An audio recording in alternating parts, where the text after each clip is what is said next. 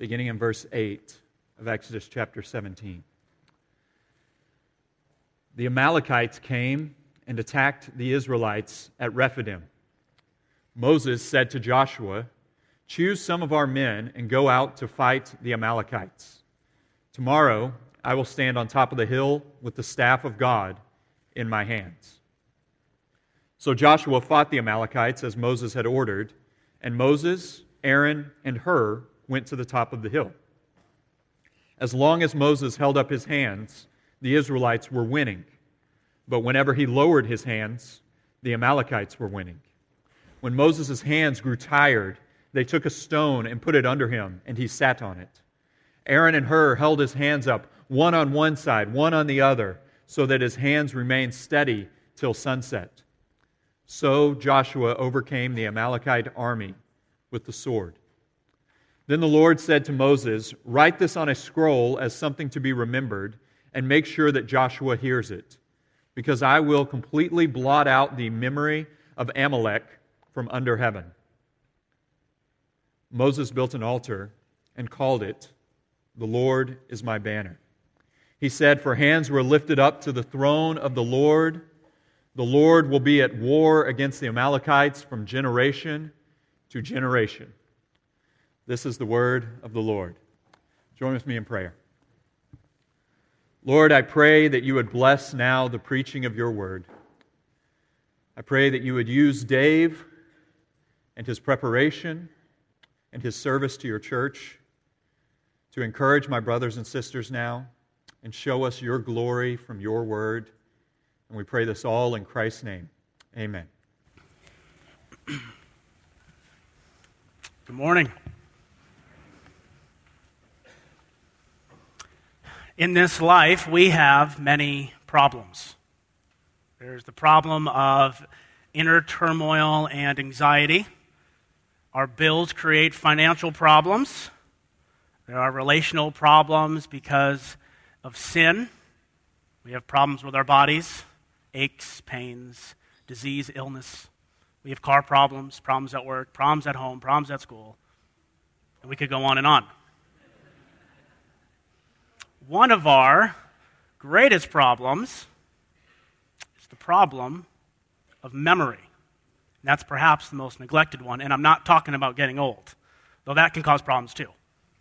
I'm talking about how quickly each of us forgets the past faithfulness and power of God when we are confronted with trials.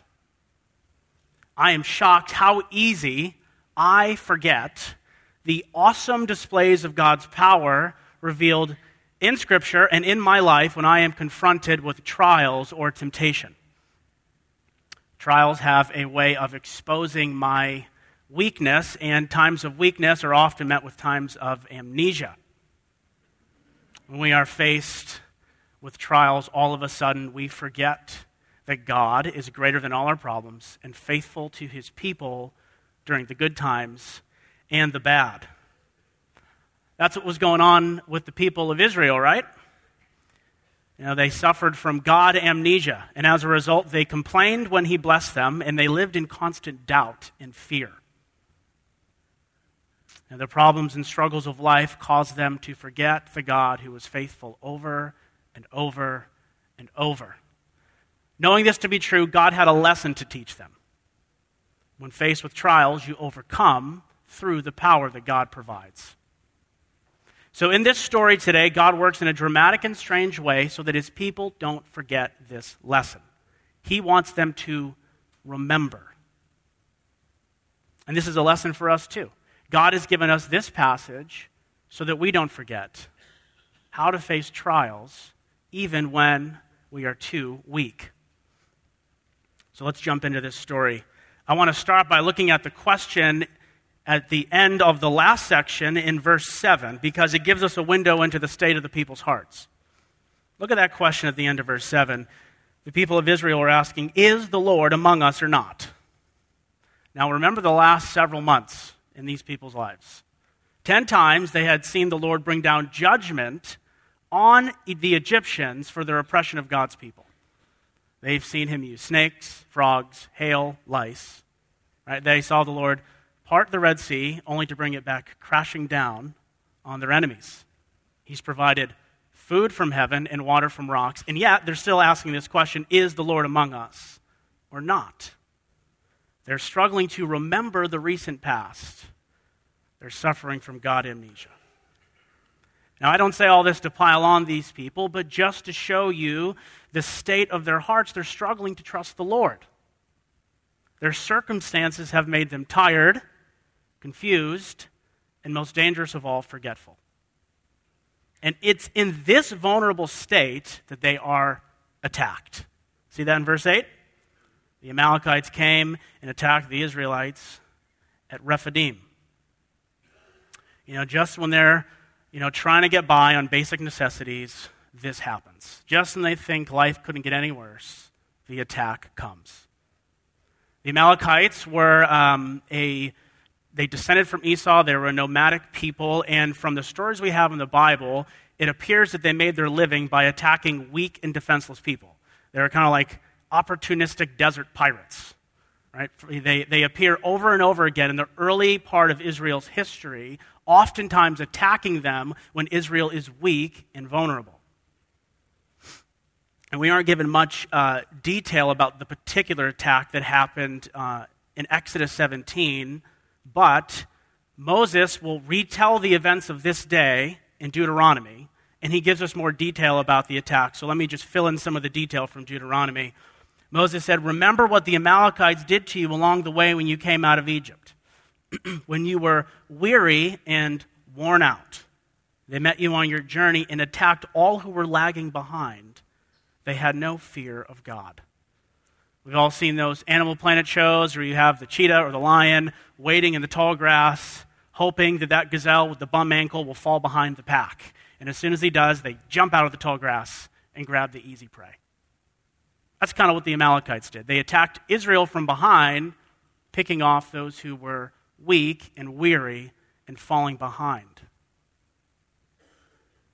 Now, we are not likely to be attacked by desert warriors on camels, but the spiritual forces behind the Amalekites still attack us today.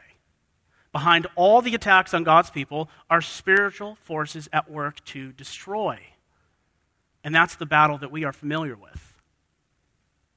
It seems like trials or temptations always jump out of the tall grass when you're going through a difficult season of life. It seems like all those sinful tendencies that we have tend to rear their ugly head when life has worn us out. And those of you who have battled addiction are painfully familiar with this. Right? It seems like, seems like we are attacked when we are at our most vulnerable. But we all struggle with this. Things at work are stressful. Got a big project coming up, and you find that old anger coming back. And your car is not parked in the driveway, but 10 minutes, and you find yourself screaming at your family. Or maybe you know you you are find yourself returning to unhealthy habits or attitudes when you're confronted with uncertainty or fear.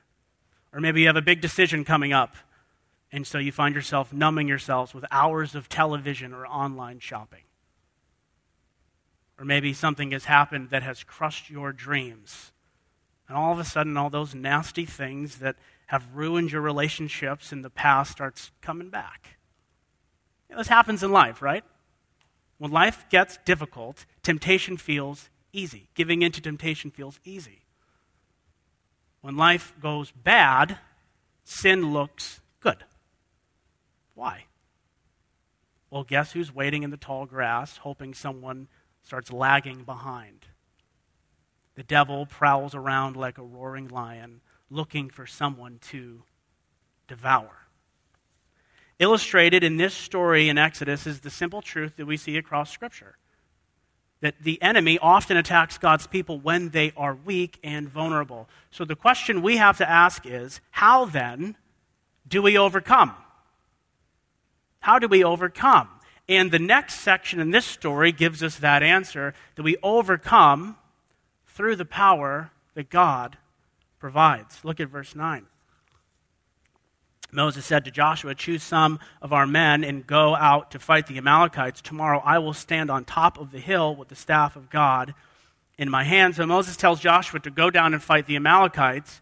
But the interesting part of this story is that the focus is not down there on the battlefield, but up on the hill with Moses. All of a sudden, we as the reader are taken up on top of the hill with Moses in verse 10. So Joshua fought the Amalekites as Moses ordered, and Aaron and Moses and Hur went to the top of the hill. So we learn very quickly that the battle is not taking place. The real battle is not taking place down there on the battlefield, but up here with Moses and the staff. And we are given a bird's eye view of the battle, and we're watching it rise and fall, ebb and flow, with the movement of Moses' hands. See that in verse 11? As long as Moses held up his hands, the Israelites were winning. But whenever he lowered his hands, the Amalekites were winning. You know, so, why do they keep falling? Very simple. He's just getting tired. Look at verse 12. When Moses' hands grew tired, they took a stone and put it under him, and he sat on it. Aaron and Hur held his hands up, one on one side, one on the other, so that his hands remained steady until sunset. So Moses and Hur see that, that um, I'm sorry, Aaron and Hur see that Moses is getting tired, so they run over, they sit him down on a rock, and they hold up his hands. When they see that Moses is getting weary in the battle, they help him carry his burdens.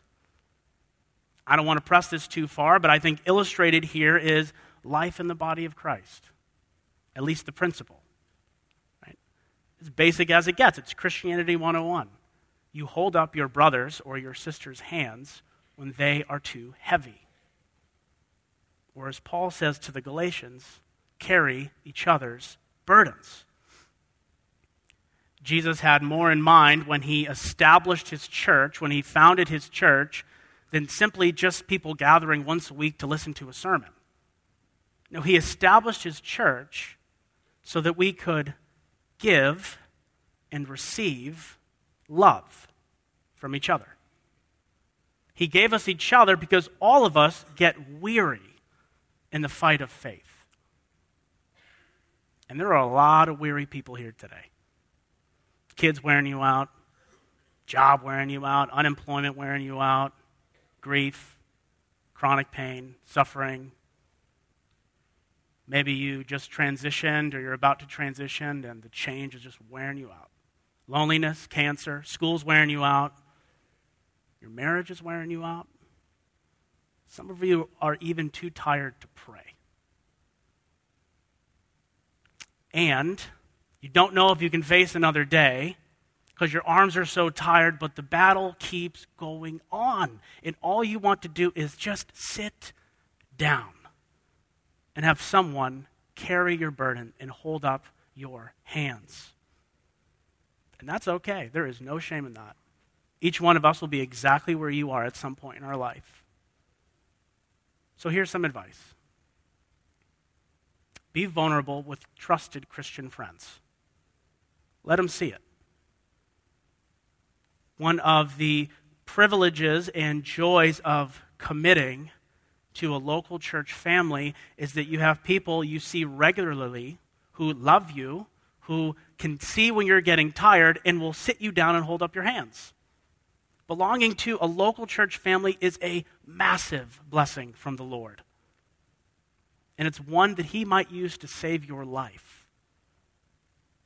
In the church, we hold up each other's hands, we carry each other's burdens.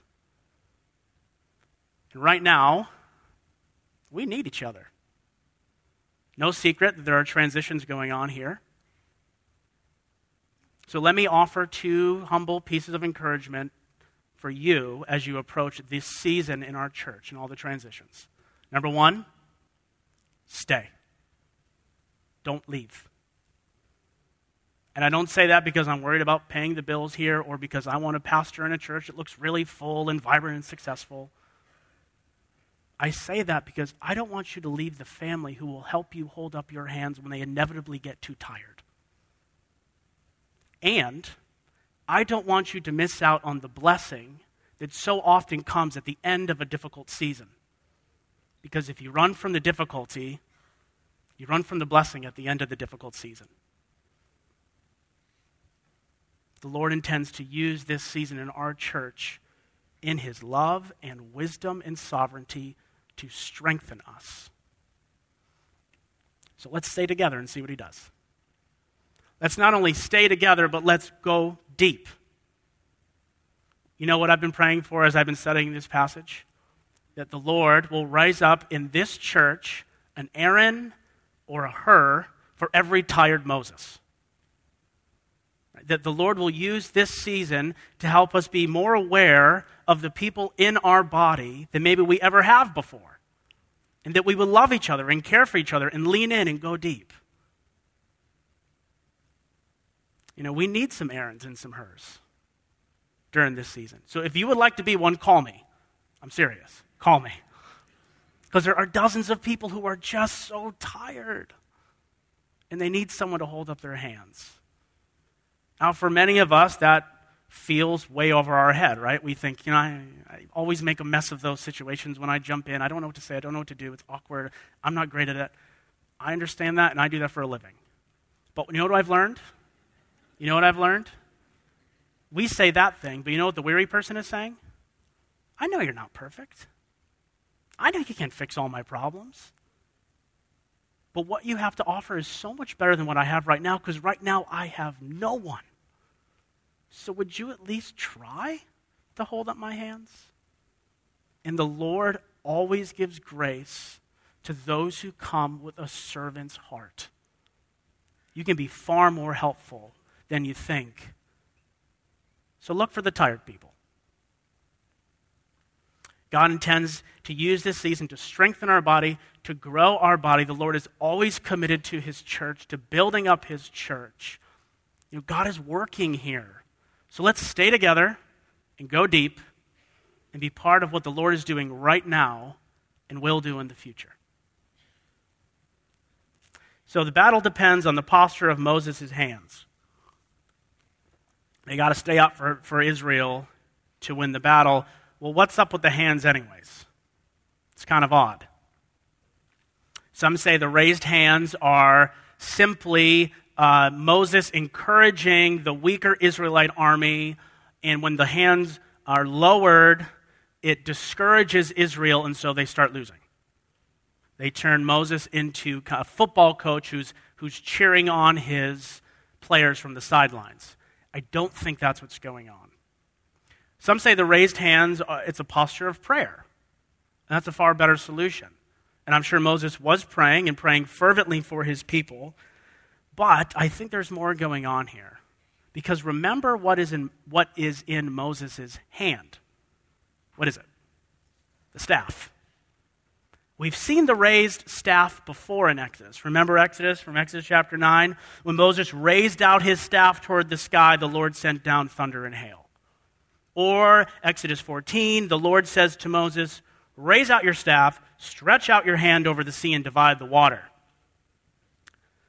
So the staff is a visual tool that teaches us this lesson. In the battle, God's power comes through the means that God provides. It's not our strength, not the size of our army, our strategizing, our experience, or even our gifts. The raised staff is sending this message God is winning this battle. And when it falls, it's sending this message You can't do this without God. So in the battle, God's power comes through the means that God provides. And this is true of Israel against the Amalekites, and it's also true in the spiritual battle that we face.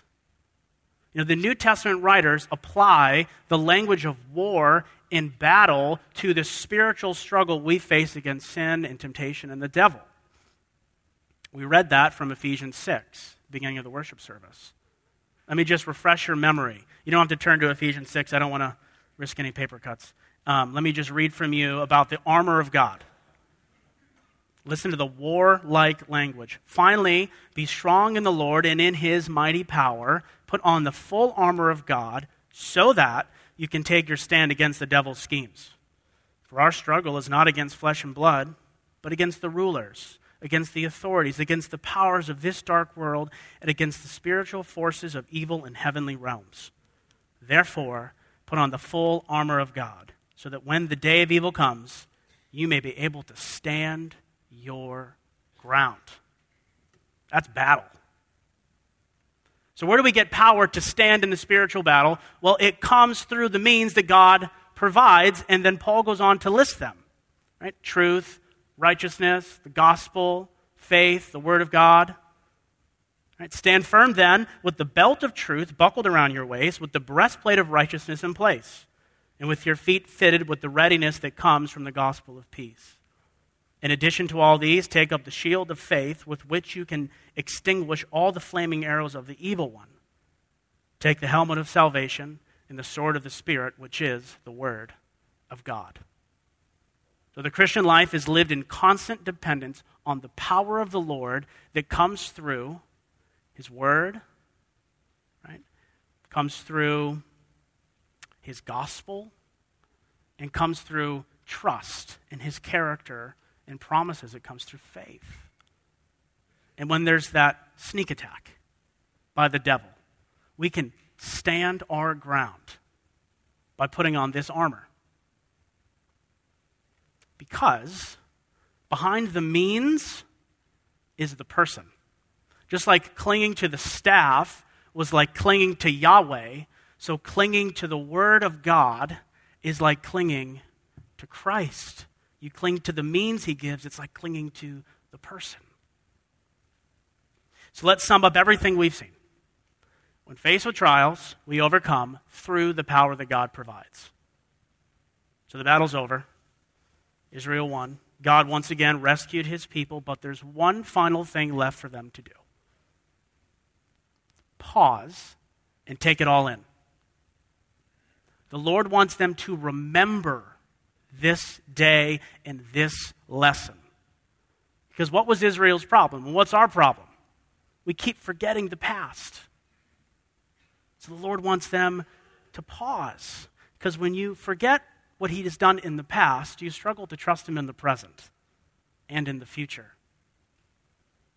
So the Lord wants them to go the extra mile to remember what He has done. You see that there in verse 14? When the Lord, uh, then the Lord said to Moses, Write this on a scroll as something to be remembered. First time something, is, God tells someone to write something down. And make sure that Joshua hears it. Right, so write it down, make sure that Joshua hears it. The Lord, uh, you know, wants them to remember something. Well, what's the something? Of course, it's the day, it's the event, but it's also the promise. Look at the, the very last sentence of this chapter. Look at the end of chapter six, uh, I'm sorry, verse 16, it says, The Lord will be at war against the Amalekites from generation to generation. Now, that sounds kind of mean. Why is God ganging up on the Amalekites? But remember, these are not earnest, hardworking people just trying to make a living in the desert, but they are opportunistic warriors who prey on the weak. And they serve as a warning to all those who would oppress God's people that he will use his power to protect his people. That's what he wants them to remember, because they're going to face the Amalekites again. There's going to be another trial. And he wants them to remember this day and that promise. The Lord brought them through this experience at a time when they were already weak so that he could sear this moment in their minds and in their hearts and make it part of their history. Because his people needed to know that the God who rushed in to deliver them and fight their battle through them will do it again and again and again until it is completely done. Look at the end of, of uh, verse 14. Says, I will completely blot out the memory of Amalek from under heaven. I'm not just going to win a battle, I'm going to win the war. Don't forget it. Write it down. Make sure Joshua hears it. Don't forget it. So, what's the takeaway? The memory of past displays of God's power gives faith in future battles. The memory of past displays of God's power gives faith, hope in future battles. Just notice that the Lord simply just didn't defeat their enemies. Remember the manner in which he did it. Israel is getting slaughtered on the battlefield until the tired arms of Moses are held up by his brothers. And what a symbol of dependence and weakness. So, what made this day so memorable was not that the Lord simply defeated their enemies. What made this day so memorable for the people of God was the visible, tangible evidence that apart from Him, they could do nothing.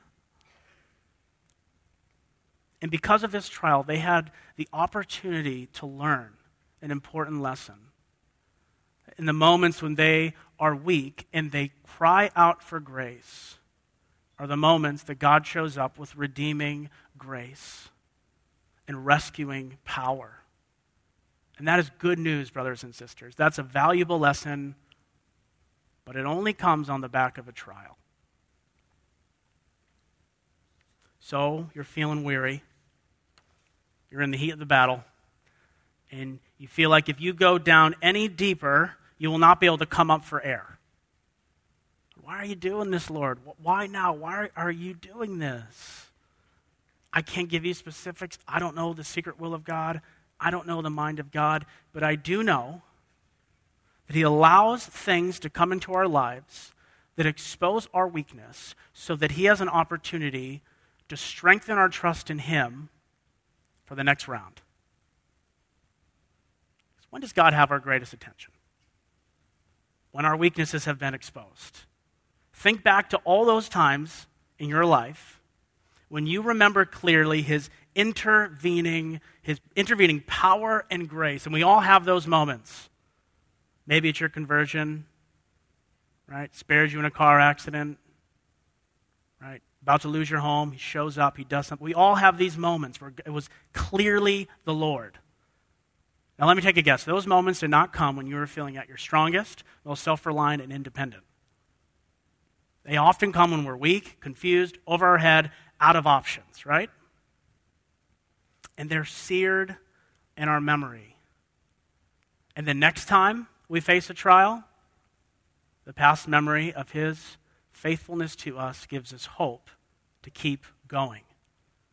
That's one of the purposes of trials. They provide hope in the future because we get to see him work. Paul says that clearly. Turn to 2 Corinthians chapter 1.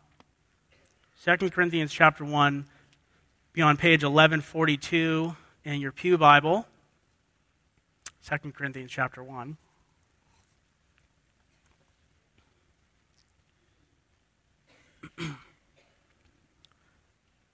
Verse 8. Paul says, We do not want you to be uninformed, brothers, about the hardships we suffered in the province of Asia. We were under great pressure, far beyond our ability to endure, so that we despaired even of life. Indeed, in our hearts, we felt the sentence of death. Ready? Here's the lesson. What was Paul's takeaway? But this happened. But this happened that we might not rely on ourselves, but on God who raises the dead. Verse 10 He has delivered us from such a deadly peril, and He will deliver us. Now, notice what's gone on in Paul's heart. On Him we have set our hope that He will continue to deliver us. The memory of past displays of God's power gives hope in future battles because they teach us to rely not on ourselves, but on the God who raises the dead. God makes the most valuable lessons the hardest to forget by using things that grab our attention the most. Trials that rely, that expose our need to rely on Him. And when they're all over, you look back and you say, only God could have done that. I was too weak. And then next time you feel weak and are tempted to doubt his power and grace, his past faithfulness stands as a, a, reminder in your mind that says he will do it again and again and again until it is completely done. And one day, brothers and sisters, it will be done. And faith will become sight, and the trumpet will sound, and all will see him as Lord and King and Christ. He never wastes our weariness or our weakness, but uses them to strengthen our trust in His power and faithfulness for the next trial. So, there's an, one way to approach God when you're in a difficult season of life. It sounds like this Isn't fair? Why is this happening to me? I don't deserve this. That approach forgets the role and the good purpose of trials in the Christian life. Here's another way Father, I am tired and I am weak and I am confused and I'm over my head. But I know you've brought this into my life to teach me to rely on you and not on myself. So would you give me the strength to fight the fight of faith and, and help me to have the endurance I need as I cling to your word and your gospel and your people and wait for you to deliver me. That's a better approach. It can take a while to get there. So, in your exhaustion, your fear, your disappointment, turn to Him with humble hands and an open heart and receive the good lesson He has for you in this season of your life. And when it's all done, if you're listening, you'll hear Him whisper something in your ear, just like Moses whispered in Joshua's ear. Forget this. You can trust me. You're going to need that for next time. Moses recognizes the significance of this lesson. And so look what he does in verse, verse 15. Moses built an altar and called it, The Lord is my banner. Throughout the Old Testament, uh, people would build altars to commemorate important moments in their life when God intervened. Just like we build monuments and memorials so that we can remember certain historical figures or certain events, they built altars. And of course, it's an altar, so it, it communicates worship. It was a time to pause and give thanks to the Lord. And look at the name of the altar he named, he called it, The Lord is my banner. So typically, the name of the altar, when you see these in the Old Testament, gives us a clue into the lesson, the takeaway from this moment in this person's life. So, what did Moses want us to take away? What did Moses want us to learn? What, what did he learn from the Lord? Well, he called it the Lord is my banner. Banner is a military term. It's is often a big pole that they would bring in battle and that's the rally point.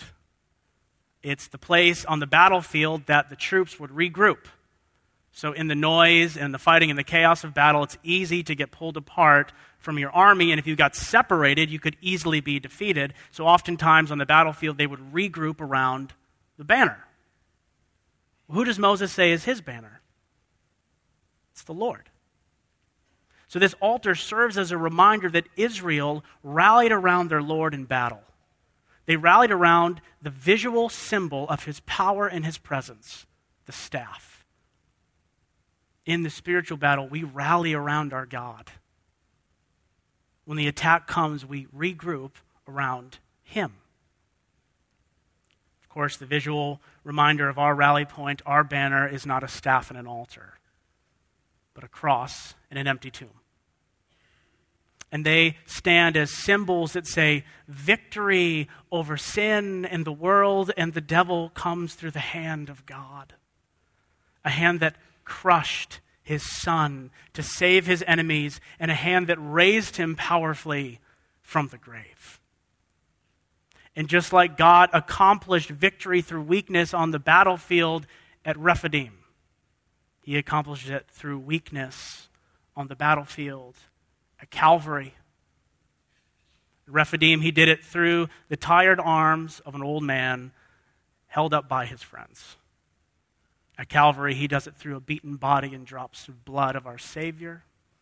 And through a weak, shameful death, he offers victory to all those who would turn from their sins and bow before the banner of the cross.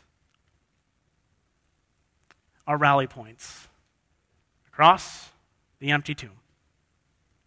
Symbols, memorials that remind us of the past, faithfulness, and power of God. So, no matter what attack comes, let's always remember these symbols so that we can face the next trial with hope and confidence as we rally around Him. Amen. Let's pray.